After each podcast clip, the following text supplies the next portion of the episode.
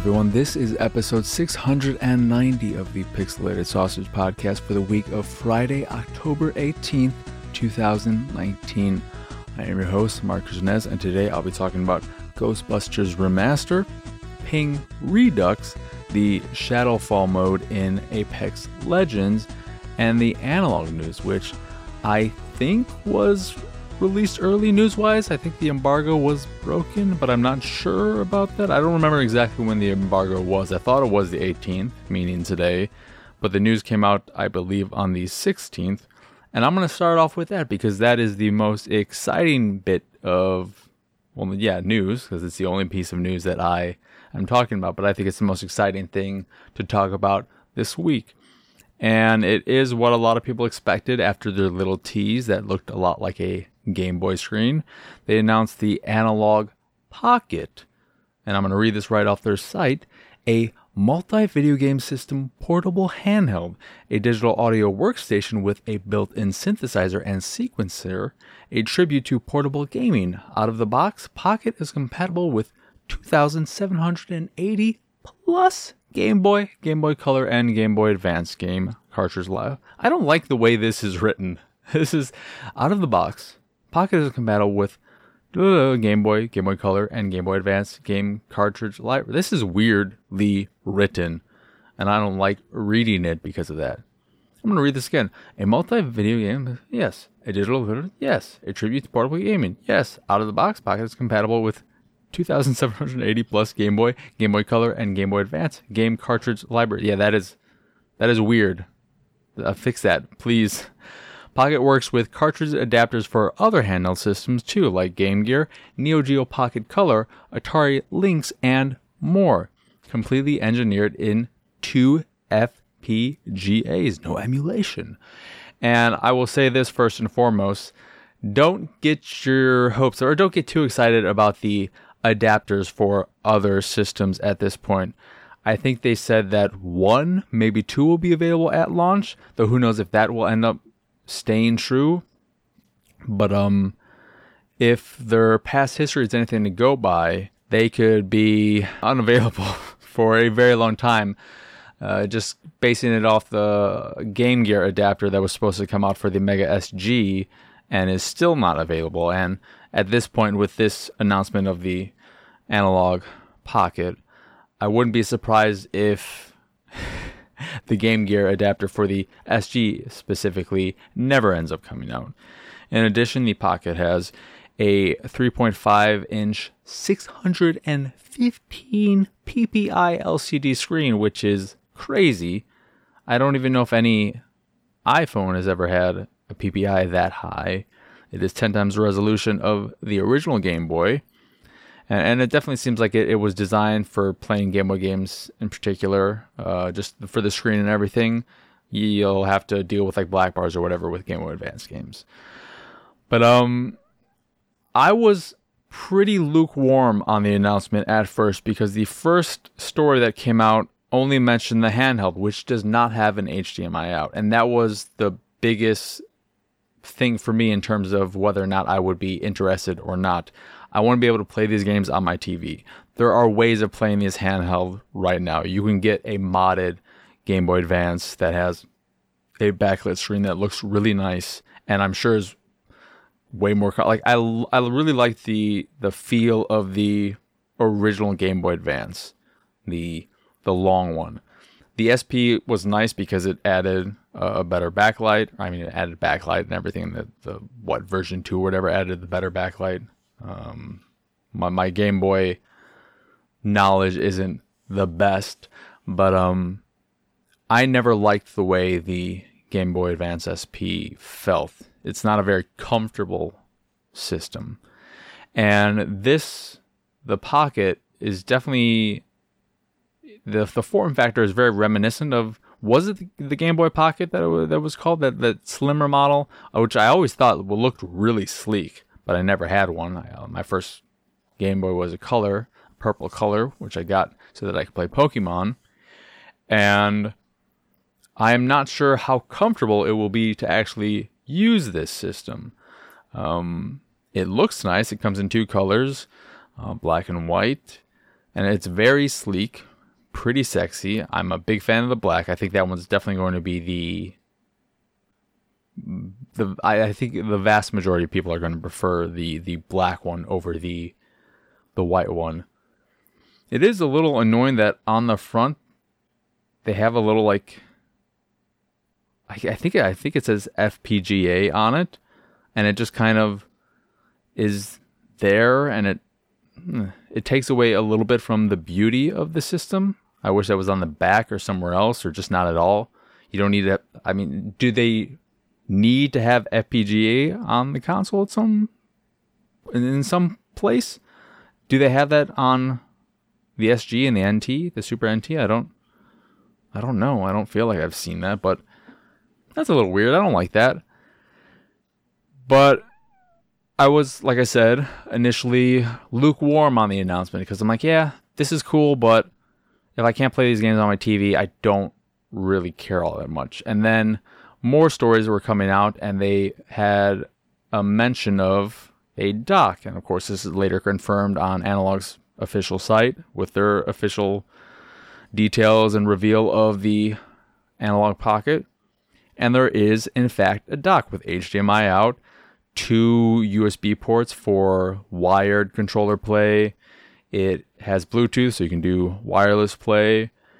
And that changed me from, eh, I don't know if I'll be getting this too. Yes, I will be getting this 100%, but the dock will not be coming out at the same time as the console. It will be a separate purchase, so it will cost however much more. The console itself, the uh, Pocket, will cost $200, and the dock, I assume, will be anywhere from 50 to $100. I, I would lean towards $100. I think you should look at this as very similar to the Switch in terms of price. Maybe the dock will be 70, 75, somewhere around there, but I wouldn't be surprised if it's 100. And because they're being sold separately, I, and I would recommend most people, if, if you're interested in playing these specifically on the TV, if the dock is something that really uh, grabs your interest, if it's something that makes this way more of a desirable purchase, wait until they're both available to buy them. And I say this because I've mentioned this in prior episodes. The shipping costs via Analogue are horrendous. And I would not be surprised if just getting the dock by itself, and like the dock and the pocket are both tiny. They're the tiniest things uh, in terms of their, you know, overall size that Analogue has built.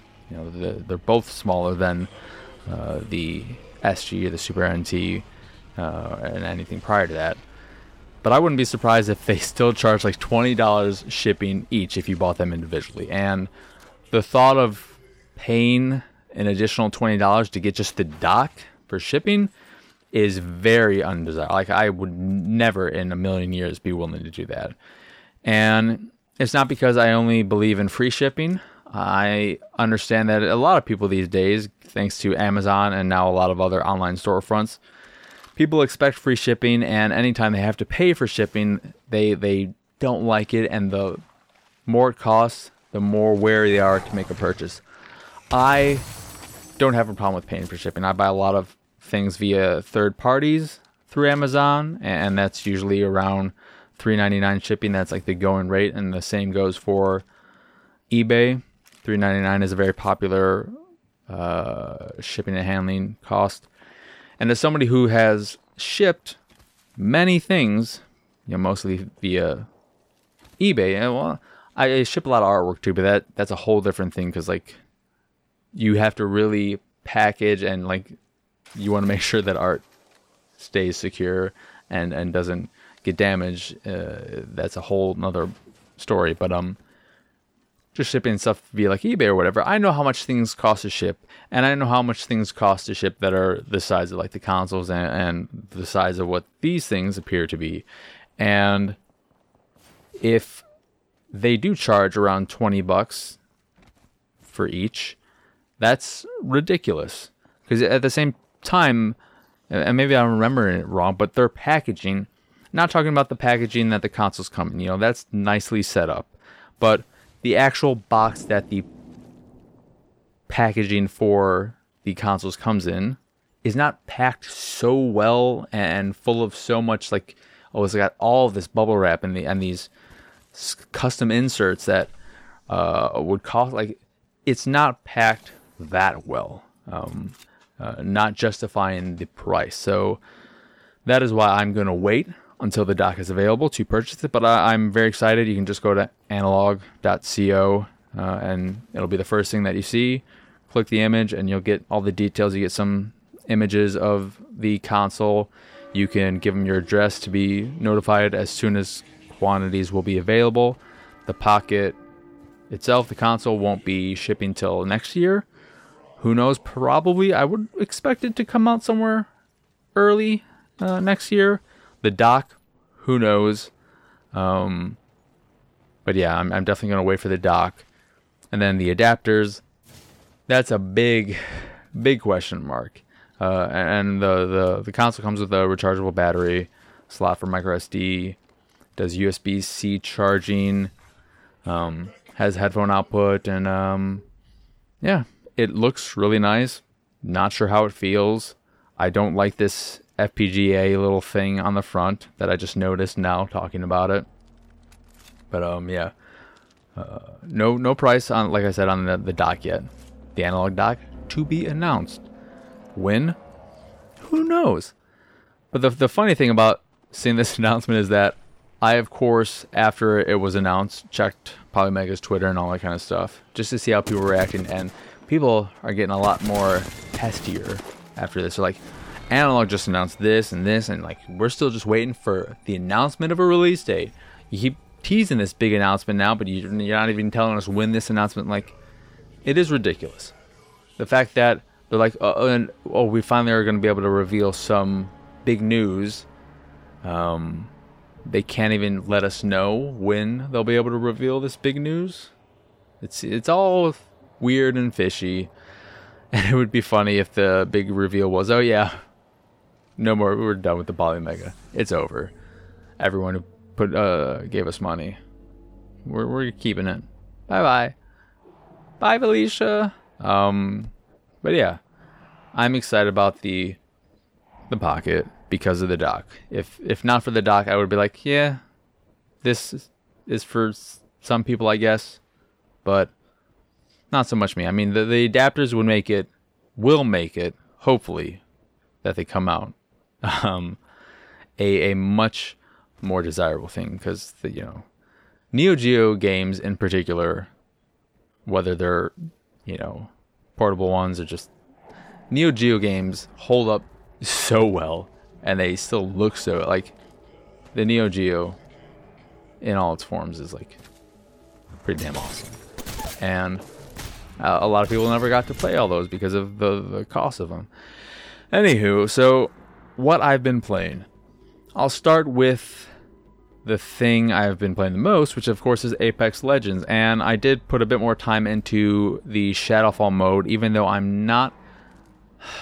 It's not that I'm not a fan of the mode. I think it's a fine mode. However, the fact that the stats in that mode count towards your overall stats bothers me. And that's because it's just it's easy for like one it's counting as your games played, so anyone who has a, a really good win loss ratio is going to be super peeved to play it. It's really easy to just die because you're by yourself. You don't have a team supporting you. So if you're caught off guard, it's just an instant death and that's it.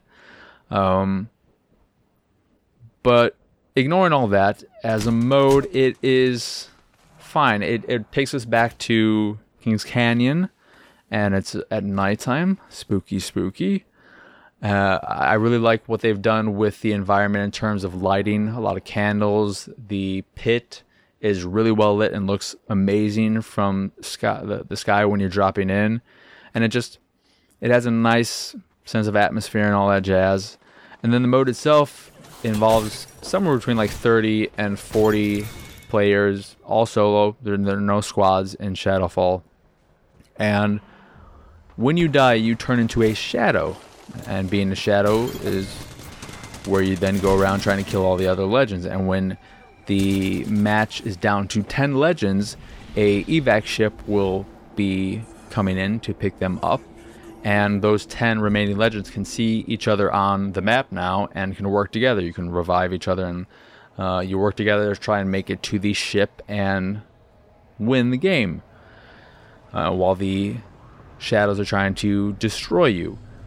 I've played, I don't know, maybe a dozen matches at this point. I've won as both the shadows and as the legends, and it's it's fine, but I definitely prefer the traditional Apex mode playing as a team. I just I find that to be more much more enjoyable. I like it when they play around with limitations in squad modes, like with Armed and Dangerous, which I adored, which was the shotgun and sniper rifle mode.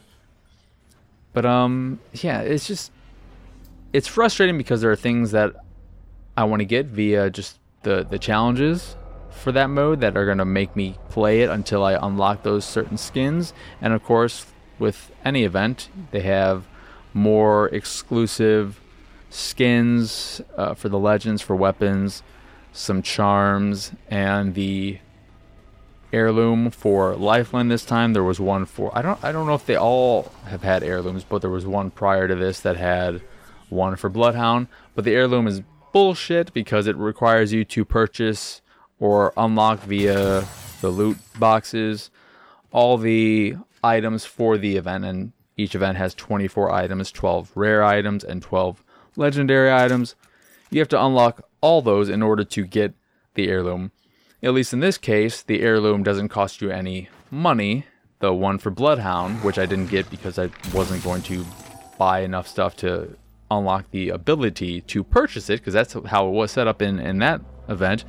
You unlock the ability to purchase it for like 24 bucks or some ridiculous price. And maybe the way they got around, like, okay, we'll give you this for free now, but instead of giving you a few loot boxes for free, event loot boxes for free, you don't get any of that. You can just earn some skins, which I find a little annoying. I would have liked to have earned one or two loot boxes for the event. But um I did end up getting a few boxes and just testing my luck and thankfully I got the Bloodhound skin, which I think is amazing. He's basically like a, a jack o' lantern. Um, kind of like uh, what's his name? It's, it's not Ichabod Crane, right? That's not him. Um, the Headless Horseman. Is that Ichabod Crane? That, that name's coming to mind, but then I'm like, what is that from? What is that name from? But I also got the Caustic Clown skin, which is super freaking creepy. I, I got pretty lucky with my packs. One of them had two legendary items in it. And then I crafted a few of the things I didn't want. So that, that that's a nice thing too, is that you can craft the things if you have the crafting materials. Though the legendary items are more expensive to craft than just traditional legendary items, but they cost like they cost the same amount of real world dollars to buy, but they cost more crafting materials than other le- like it's it's a weird I don't I don't like that. But um yeah, the the the the way they deal with microtransactions for these events is still too pricey, and I, I do it because you know I, I like supporting the game because I've put so much time into it. I've played over four thousand matches. I adore the game. It is my game of the year. It will be my game of the year. There's there's no way that anything's going to top it. Um, so I don't mind supporting them. Um, but yeah, not not a huge fan of that. You know, I wouldn't, and like I said, I'm never going to like. I love Bloodhound. I will make sure I get every Bloodhound thing available, but I did not get that heirloom set because I'm. I think it's horseshit to have something for a specific legend that requires you to buy a bunch of shit for other legends that you may not use at all. You know, uh, my main is Bloodhound, and I don't mind playing as a few others, but I do not play as all the, the legends, and I only play as certain ones if there's a challenge, and I'm like, yeah, I'll, I'll go after this challenge.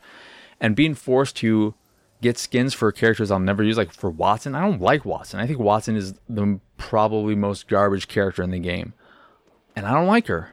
But I'm gonna have to get this for her, and like I don't use this gun or that gun. I gotta get skins for those if I want to get this air. Like it's horseshit in that sense. But um, yeah, Shadowfall is a decent mode, but I prefer team play, and because of that, and the fact that like I, I not a huge fan of the fact that the stats carry like, and also the stats were broken initially, I guess, and people were able to get the 20 kill badge, killing shadows, and stuff like that. So that's pretty annoying too. They should remove that from people who got it that way, or do something. But um, yeah, I don't.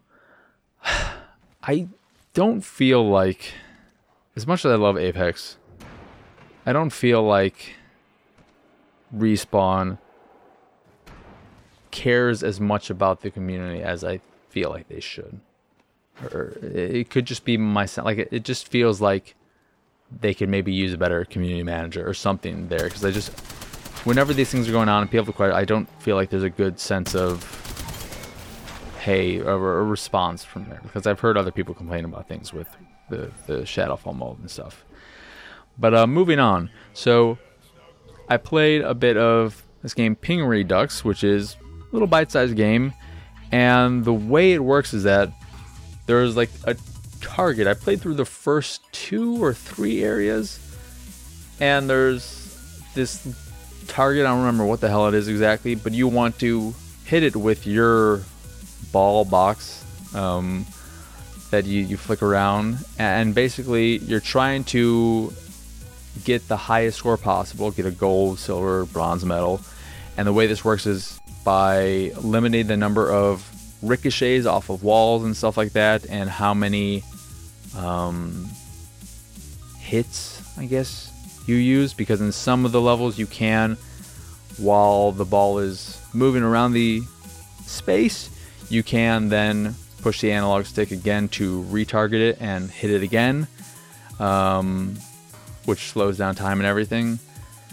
It's really simple, but it, it's fun. It's addictive. It's easy to just say oh, one more, one more, one more. I, I did that. Like I just booted it up to see what it was like, and I was like, I'll play more of this later because it was I think pretty late at night. And then I just kept playing, and I'm like, after playing through 20, 25 levels, I'm like, I need to take a break.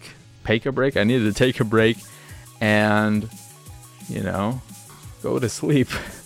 That's what I did. But it, it's a fun little game, and I, I think it's maybe like five dollars, which is a really good price. Each level also, I think each level consists of like eight levels and then one boss fight, and the bosses are interesting.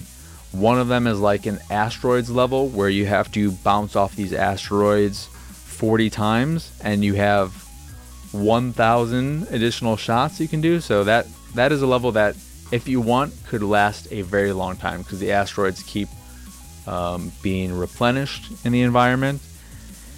And there was another one that just involved hitting like this giant ball and having your ball ricochet in many ways and avoiding the, the like projectiles that it would shoot out. I forget what the first one was though. But yeah, I like it. It's it's nice, simple. It of course would be I, am not sure if it's on other platforms, but it would feel really good on a Switch. Like it is a Switch ass game. If any game is a Switch ass game, it's Ping Redux. And if if it is available, I would highly recommend checking it out. Um, yeah, I, I don't know how long it is in total, but if you're somebody who also wants to go after gold medals, that could take some time, and it's just it's fun to mess around in. Decent music too. I was surprised. I mean, the music is decent. Some some of the songs are better than others, but um, better than expected music. I, I, I honestly wasn't expecting much from this because it it doesn't look like it.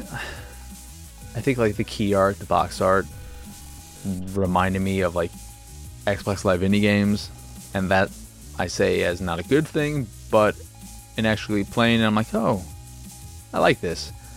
And then I played a bit of Ghostbusters Remastered, and the thing that comes, not that comes to mind first, but the thing I feel like needs to be mentioned first and foremost is that if you have the original game and the means to play it, or if you have the means to play it and don't have the original game, I would recommend picking that up instead of Ghostbusters Remastered. Unless all you care about is playing by yourself. And why I say that is because the remaster does not have co-op of any kind. There's there's no multiplayer, so you can't play online, you can't play locally, and I was surprised when I first booted up the game. I'm like, huh. I thought there was multiplayer in this. Th- wasn't there multiplayer in the original? Because I was getting excited, thinking, you know, maybe I'll play through the remaster with my dad. And I booted up the original just to make sure I wasn't losing my mind. And yeah, that, that does have online co op and local play. And that's a real bummer. And I've seen conflicting stories about whether or not there's any attempt or, or whether they're going to be working on online. One story said, yeah, they're going to uh, do it in a future update for free and all that, but no time frame on that. Another one said that there's there's no word on anything of that sort.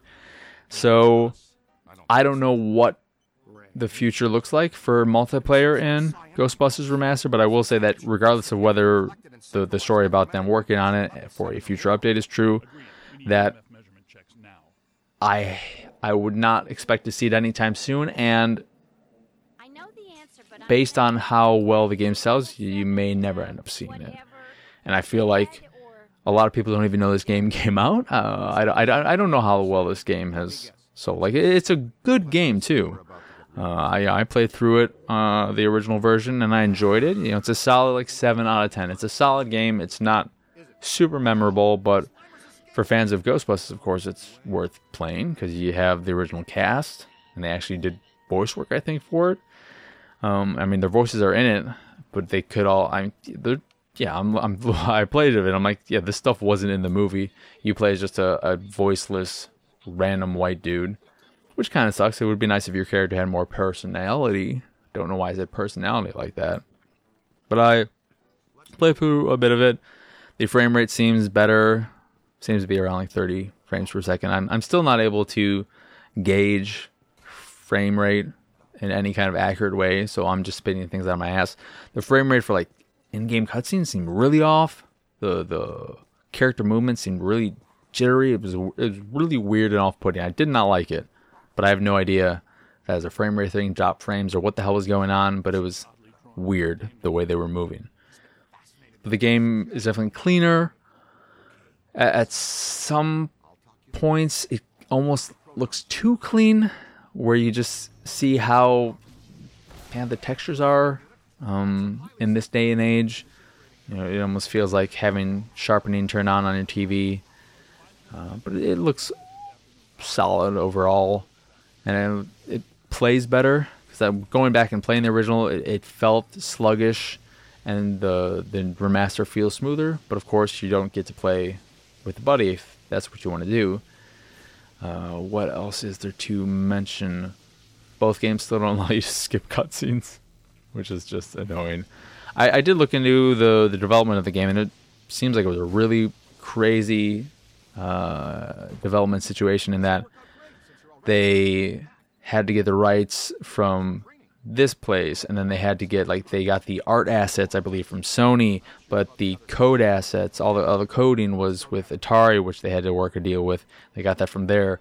The cinematic assets weren't anywhere to be found but they found one of the lead artists who worked on the original game who had a hard drive in a storage container or something who ended up having those assets all in super high quality, so they're able to get 4K remasters of that or whatever. Like the the journey of them getting this game out, and I guess part of the reason why multiplayer isn't there, the main reason why multiplayer isn't there, is because they had six different versions of multiplayer, and they weren't sure which was the one that was used for the final game because all of them were based on incomplete versions of the the main game, I guess. So they ended up opting not to put it in there at all, and yeah, it's it's not bad or anything, but I, it is really disappointing to find out that it's lacking a key feature, something that I think was a big part of the original game and why a lot of people liked it. I believe it's 30 bucks, so it is half price of a regular game, but at the same time, it is a 10 year old game that doesn't have any additional content, it just has missing content. Um, so yeah, it's kind of hard to recommend unless you don't give any shits about multiplayer. If you, if you only care about playing this by yourself, yeah, sure. Um, but if if you want to play with a buddy, then just know that you can't do that. Um, that that's pretty much it in terms of what I've been playing. Watch some stuff. Uh, I am all caught up with One Piece, which is crazy, and I kind of don't know what to do with my life. But at this point, I feel like I've said at this point a thousand times already this podcast, but um, I am thinking about rewatching a bunch of series that I've rated highly, or just series in my entire watch list that I look at and I see the score and I'm like, huh, really, really? And I started with the Kawai Complex to Manner and Hostile Behavior, I think is the full title. And I had that as a 9, and I knew it wouldn't drop, but I was like, I really wonder if this is a 10 for me. And yep, it is 100% a 10 for me. I adore that series so much. I adore the manga. I wish that series had more seasons. It is so good. And the thing about it is that like it has maybe the most honest, true to life portrayal of a crush and the development of a crush into deeper feelings and the way to an experience kids basically like 15 year olds would act around one another, one of them being more interested in the other than the other one, um, but both of them growing to like each other more and more and open up. And in addition to that, you have them living in this little manor. Uh, with some adults who add a lot of sexual sexual humor that is very amusing to me. I think it's a very very funny show, but also has a great amount of heart. I love the art. I love the the color palette. Like I, I just love so much about the series. I think it is absolutely wonderful, and the manga, if you do watch the series, is fantastic as well and available via the Crunchyroll manga app. You can watch the show on Crunchyroll, and then you can just keep enjoying the, the characters by playing the or by reading the manga. And then I think I'm gonna uh, watch No Game No Life after this.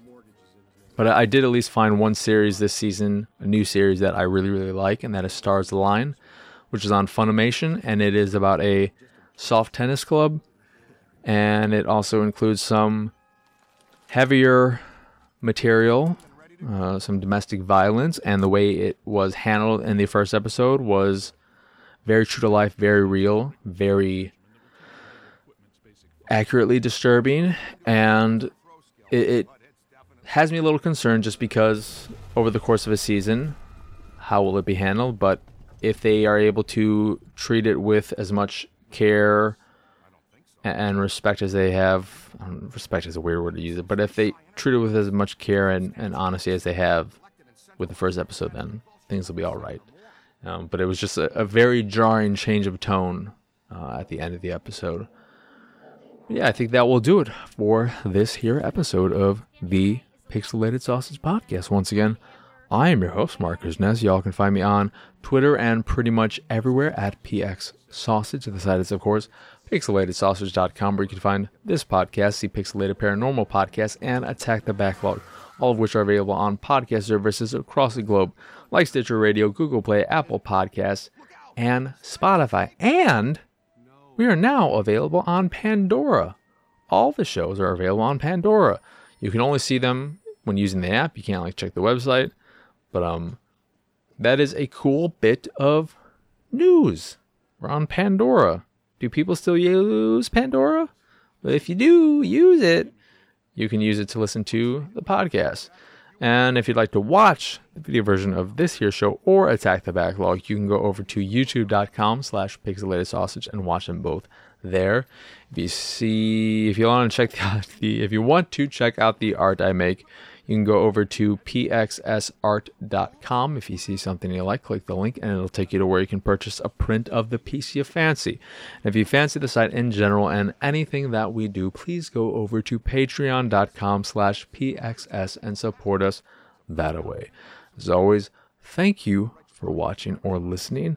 I hope you enjoyed this here episode and I hope you have a wonderful, wonderful rest of your day and an absolutely lovely weekend. Bye. Bye.